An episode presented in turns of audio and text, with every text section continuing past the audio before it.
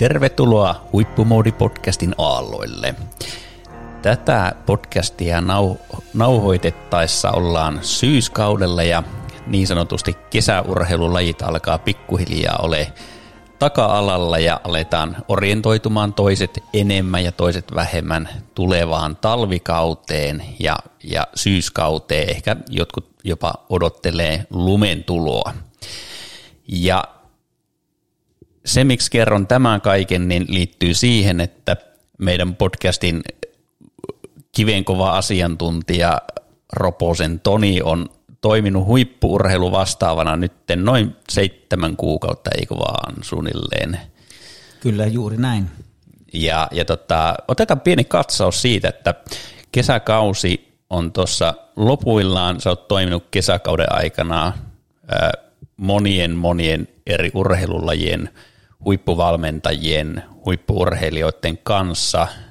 Siellä on lajeja laidasta laitaan, on purjehdusta, yleisurheilua, maastohiihtoa, ampumahiihtoa ja näin poispäin. Ja kiinnostaa erityisesti kuulla, että mitä on nyt meneillään huippuurheilussa, minkälaisia uusia nostoja sulla on tähän hetkeen omassa, omassa niin ajattelussa herännyt tämän kokemuksen pohjalta, mitä tässä viimeisen seitsemän kuukauden aikana on tullut?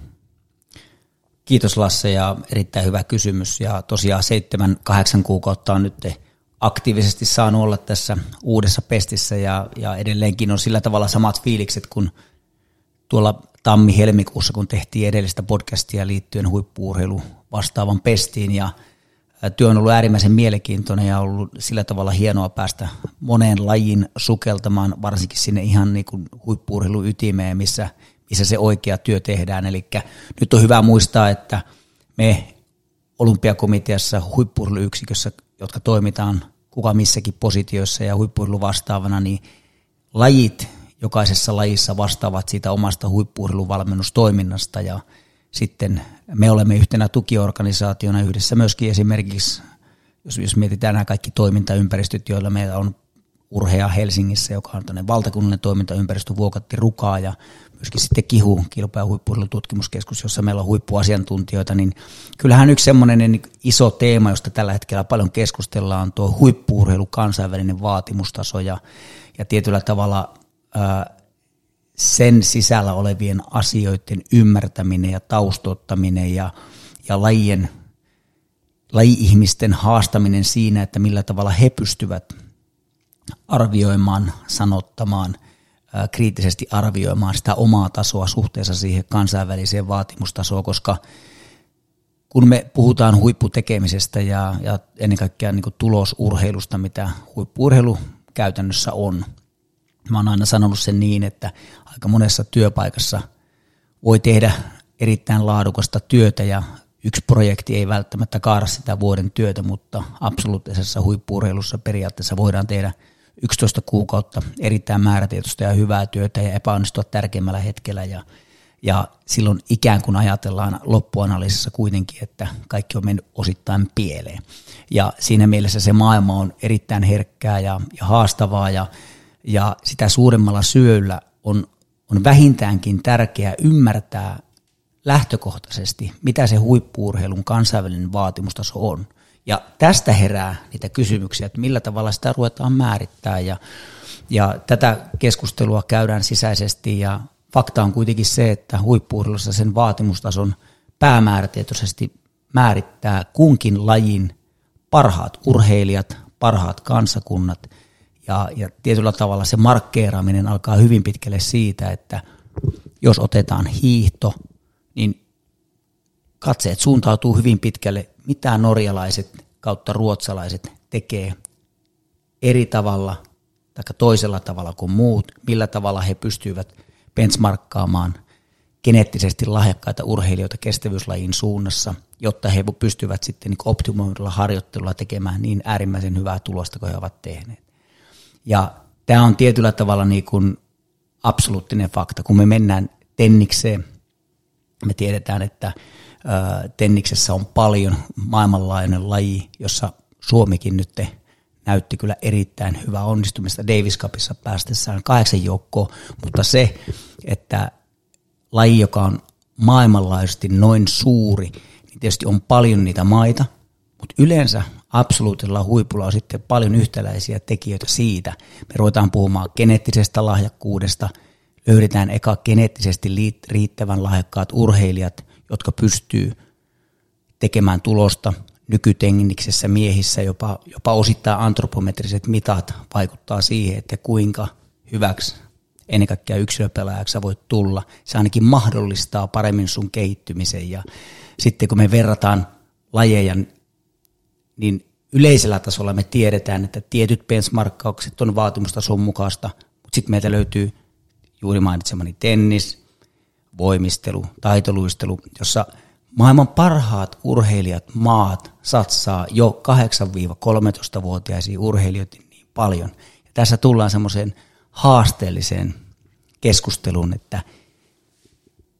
länsimaiseen kulttuurin aika harvoin kuuluu se, että 8-13-vuotiaana jo harjoitellaan 25-30 tuntia viikossa, mutta absoluuttinen totuus on se, että jos ei harjoitella yhtä paljon, yhtä tehokkaasti, yhtä hyvissä toimintaympäristöissä kuin maailman parhaat, niin todennäköisesti tulee jäämään jollakin tavalla vähän jälkeen ja, ja siinä sen menestyksen tavoittelussa. Ja sitten tietysti niin kuin pyritään varmasti niin kuin myöhemmässä vaiheessa löytämään niitä ratkaisuja. Mutta tämä on, tämä on sillä tavalla, että se ei ole aina kauhean niin kuin, helppoa ja tervettäkään se keskustelu, kun pistetään absoluuttisia faktoja pöytään, mutta, mutta tämä on sitä, mitä tällä hetkellä paljon keskustellaan, puhutaan, haastetaan lajiliittoja ja, ja mä itse henkilökohtaisesti en usko, että sattumalla on huippuurheilussa paljon tekemistä. Totta kai geneettisesti lahjakkaat urheilijat hullulla motivaatiolla, hyvällä valmennuksella ovat niitä, jotka tekee töitä, mutta nimenomaan näiden ihmisten tekeminen pitää benchmarkata ja arvioida, mistä se niin johtuu. No tota, miten urheilijat versus valmentajat, kuinka tietoisia Suomessa huippuurheilijat ja huippuvalmentajat on kansainvälisistä vaatimustasoista? Mikä on sun näkemys asiaan? No varmasti on niin kuin hyvin paljon eroavaisuuksia, että semmoisella niin kuin aika lyhyellä ää, oppikirjalla, jos puhutaan viimeisen seitsemän kuukauden aikana, kun on päässyt eri lajien kanssa tiiviimmin yhteistyötä tekemään, niin ää, onhan se ihan selvää, että ne urheilijat, jotka on pystyneet jo tulosta tekemään, erittäin haastavia lajeja on monia, no Vilman Murto, Jarno Koivunen ehkä niin kuin paras esimerkki siitä yleisurheilun M-pronssimitallista, niin kyllä, kyllä siellä selvästi niin kuin se valmennusosaaminen ja ymmärtäminen ja sitoutuminen siihen kokonaisvaltaiseen tekemiseen niin on, on yksi syy, minkä takia he ovat pystyneet tekemään niin absoluuttisen hyvää tulosta ja se, se kokonaisuus heillä on niin kuin erin, erinomaisen hyvin hallussa. Mutta se ei olisi mahdollista, mikäli urheilija ei olisi geneettisesti niin lahjakas ja, ja, ja monipuolinen ominaisuuksiltaan ja, ja sitä kautta sitten optimoidulla harjoittelulla ja olosuhteiden laittamisella viimeisen päälle kuntoon, niin on pystytty saavuttamaan loistavia tuloksia. Aivan pommin varmasti ymmärrys siitä, mitä voittaminen vaatii. Valentin Kononen, Aku Partanen, joiden kanssa on päässyt sitten taas oman työni kautta lähemmin tiiviiseen keskusteluun, niin kyllä, kyllä on niin kuin ihailtavaa, millä tasolla keskustelua käydään siitä, että mikä se absoluuttinen vaatimustaso on ja millä tavalla arvioidaan maailman parhaita vastustajia suhteessa omaan tekemiseen ja miten kriittisesti arvioidaan omaa potentiaalia. Vaikka oltiin jo MM-kilpailussa kuudes, niin selvästi analysoidaan jo sitä, että mistä se yksi prosentti vielä pystytään ottamaan, jotta voidaan voittaa. Ja ne on, ne on niin semmoisia, ihan halusin ottaa nimellä myöskin esille, se antaa ihmisille niin selkeämmän kuvan siitä, että millä tavalla asioissa niin oikeasti toimitaan. Sitten haluan ottaa myöskin niin vähän erilaista näkövinkkeliä, että on päässyt toimimaan purjehtijoiden kanssa ja, ja kyllä siellä niin kuin ammattimaisuus on viety niin kuin erittäin korkealle tasalle haastavassa lajissa. Aivan loistava valmennuspäällikkö, joka liidaa sitä toimintaa ja kaikilla meidän tärkeimmillä venekunnilla ää, nakraa lukunottamatta ulkomaalainen valmentaja. Ollaan skautattu parhaat osaajat Euroopasta nimenomaan sen lajin – osalta tapahtuvaan treenaamiseen, joka luonnollisesti pääsääntöisesti tapahtuu ulkomailla. Ja silti nämä kansainväliset valmentajat on erittäin kiinnostuneita ja koko ajan tekevät syvää yhteistyötä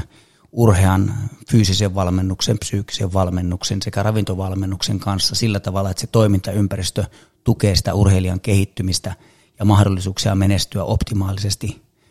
matkalla Pariisiin tai matkalla Los Angelesiin. Ja, ja se, että se vaan kuvastaa sitä, että vaikka lajeissa on ihan äärimmäisen paljon erilaisuuksia, niin se intohimoinen ymmärrys ja itsensä haastaminen on kaikessa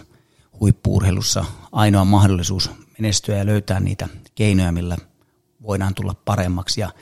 ja tietyllä tavalla myöskin on, on niin kuin ilo ollut huomata, että meillä on urheilijoita, jotka uskaltaa myöskin sitten niin kuin katsoa peiliin ja valmentajien kanssa ja kriittisesti arvioida sitä omaa tekemistä suhteessa siihen, mitä se tekeminen pitäisi olla. Mutta tässä muutamia semmoisia niin esimerkkejä siitä, että mikä luo uskoa siihen, että Suomessa on erinomaista osaamista. Meillä on tulossa kestävyysvalmennuksen, meillä on tämmöinen kestävyysvalmennuksen lajiyhteistyöverkosto, jonka kautta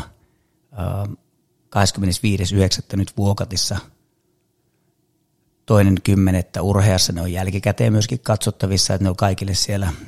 Kihun YouTube-kanavilla katsottavissa. Erittäin kova katsaus suomalaisia sekä ulkomaalaisia huippuosaajia kertoo ihan kaikille siitä, että mitä, mitä niin kuin huippuurheilu on parhaimmillaan. Puhutaan korkeapakaharjoittelusta, puhutaan monista muista asioista, mutta että kyllä mulla on usko vahvasti siihen, että Suomessa on paljon osaamista. Meillä on sekä kihussa että vuokattirukan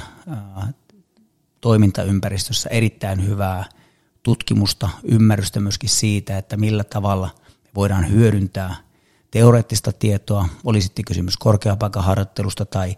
mäkihyppyyn liittyvistä asioista, ponnistukseen liittyvistä asioista, ammunnasta, laukaisuherkkyyteen liittyvistä asioista. Meillä on todella paljon semmoista tutkimustietoa, mitä aika harvassa maassa kuitenkaan on. Ja, ja meidän valmentajien ja valmennusjohdon ja asiantuntijoiden siinä ymmärrellä pitää vain entistä paremmin pystyä hyödyntämään sitä teoreettista tietoa. Ja, ja sitä on nyt vuosikausia tässä niin kuin tehty selkeästi parempaa suuntaa ja käytännön läheisempään suuntaan, jotta me huippuurheilijat pystyy hyötymään näistä osaavista ihmisistä jo uransa aikana. No otetaanpa tuosta benchmarkkauksesta vielä, vielä kiinni sen verran, että okei, okay, että just tänään, tänä vuonna, 2023 vuonna, niin vaikka suomalainen maastohiihtäjä voi tehdä sitä benchmarkkausta vaikka että miten toimitaan Norjassa, miten hu, hu, huippumaastohihtomaassa Norjassa harjoitellaan, niin kuinka paljon tässä benchmarkkauksessa ää, etsitään sitä tietoa ikään kuin siihen, että mitä tekee muut maat juuri nyt versus siihen, että missä tämä laji on kymmenen vuoden päästä ja haetaan sitä benchmarkkia suhteessa siihen, että mitkä on ne lajivaatimukset oletetusti kymmenen vuoden päässä ja tähdätään sitä harjoittelua siihen. Erittäin hyvä, relevantti kysymys ja aiheuttaa paljon harmaata hiuksia myöskin sitten niin kuin valmentajilla oli sitten millä tasolla tahansa, että, että samanaikaisesti kun keskitytään siihen tekemiseen, mikä tilanne on nyt, samanaikaisesti pitäisi pystyä arvioimaan, että mihin laji on menossa. Ja, ja aika isoja muutoksia me nähdään, niin jos me katsotaan puhtaasti yleisurheilutuloksia, joka on ihan puhtaasti tulosurheilua,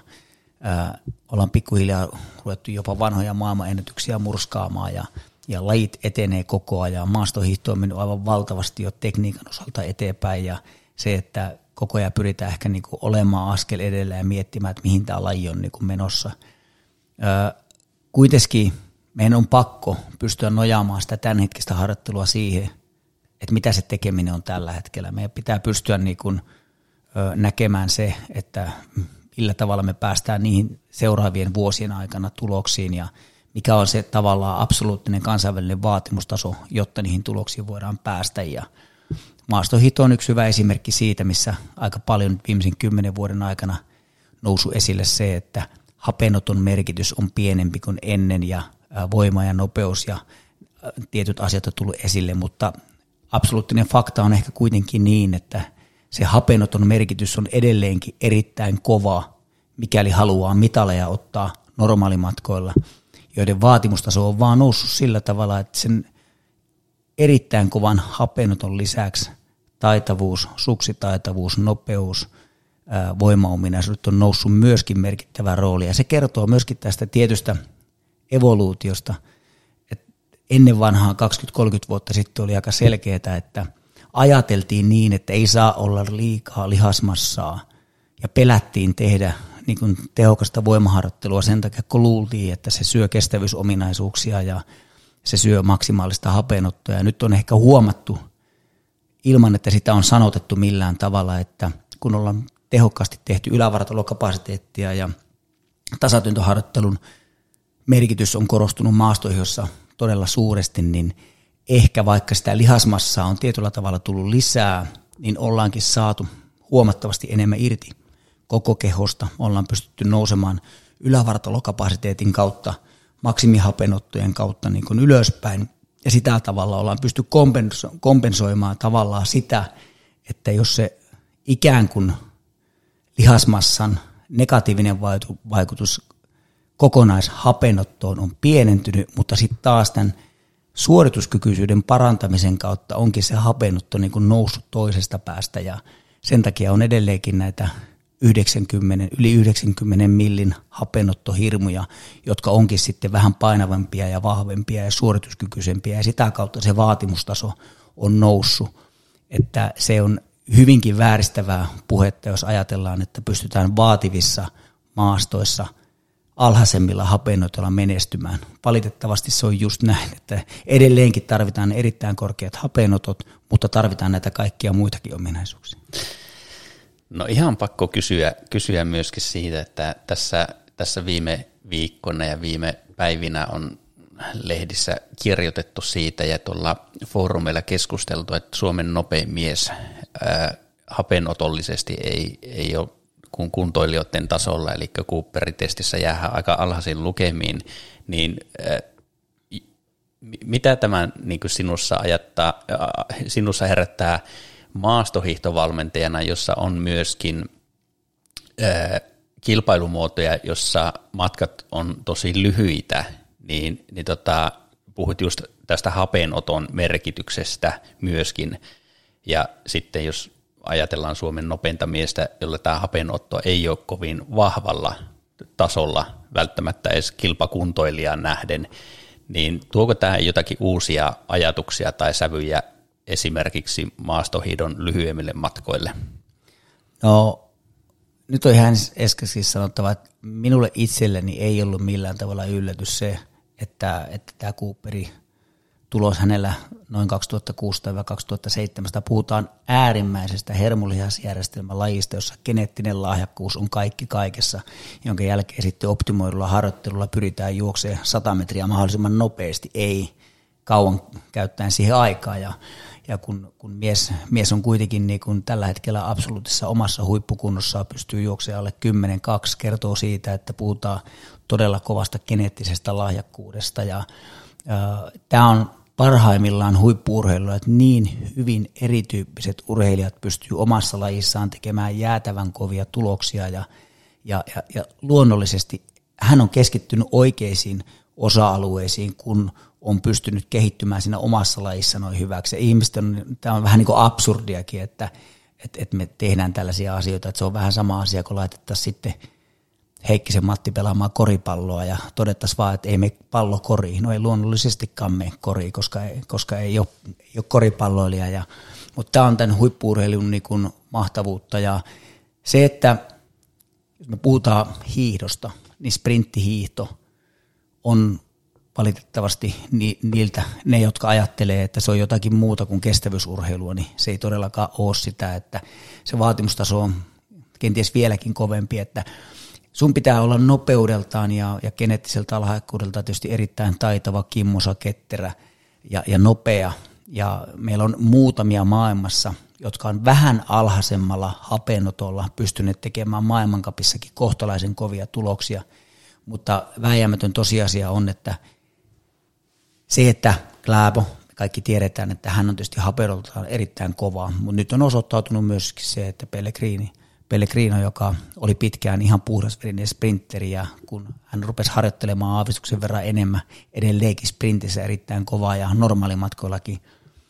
useita kertoja kymmenen joukkoa ja Tour de Skilla oli viime vuonna pitkään jopa top kolmosessa, että kyllä se vaan niin vääjäämätön totuus on, että enemmänkin tämä Samuelsonin Cooperin aika kertoo siitä, että näissä äärimmäisissä geneettisissä lajeissa, jossa suoritus on todella lyhyt, kuulantyöntö, sadan metrin juoksu kautta sitten muut nämä räjähtävät heittolajit, niin niissä se totta kai jokainen urheilija, jos se pystyy oman geneettisen lahjakkuuden sä, niin kuin säilyttämään, niin sen aerobisen kunnon merkitys harjoittelun jaksamisen kannalta on tärkeä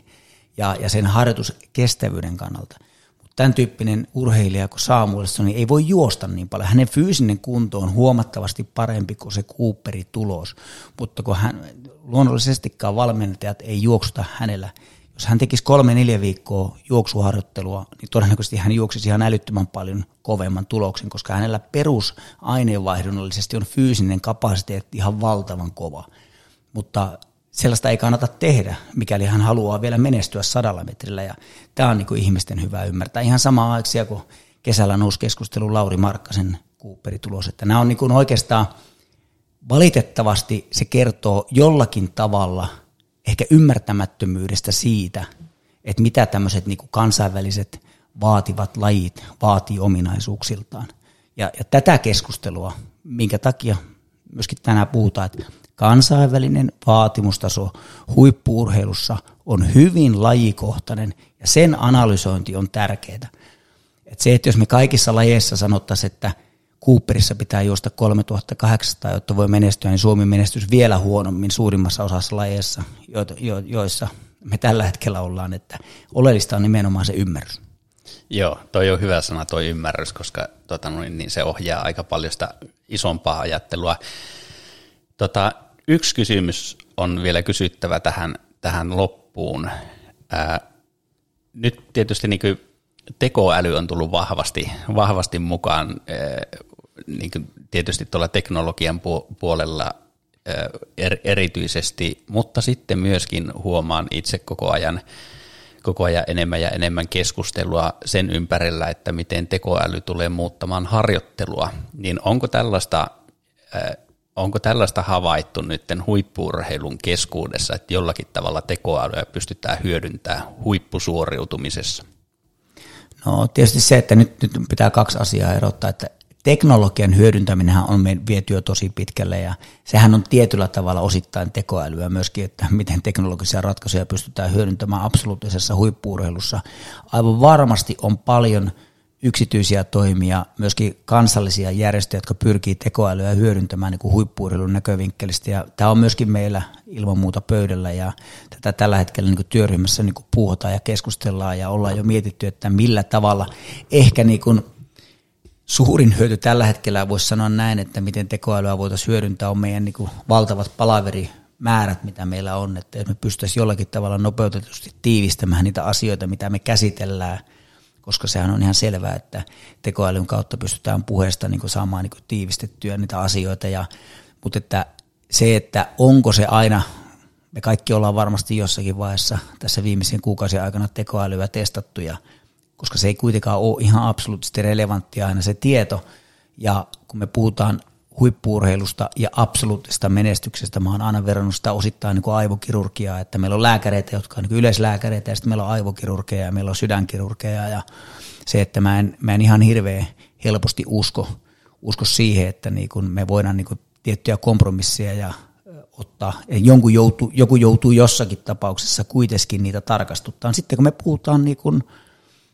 yleisistä vähän niin kuin laaja-alaisemmista asioista, joilla ei ole ehkä ihan niin eksaktia juttua, niin varmasti niin kuin tekoälyn kautta voidaan moniakin asioita viedä uudelle tasolle. No niin, katsotaanpa sitten myöhäisemmässä vaiheessa, kun tämä tekoäly kehittyy ja huippuurheilu kansa, kansa ottaa siitä enemmän koppia, koppia, että miten asiat kehittyy. Kiitos Toni tästä, tästä tota, tilannekatsauksesta ja, ja tota, ää,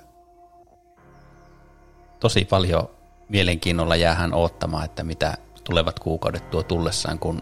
taas talvilajien kilpailukausi alkaa lähestymään. Kiitos.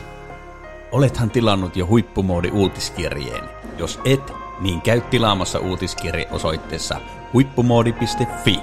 ja saat suoraan sähköpostiisi kestävyysharjoitteluaiheesta sisältöä.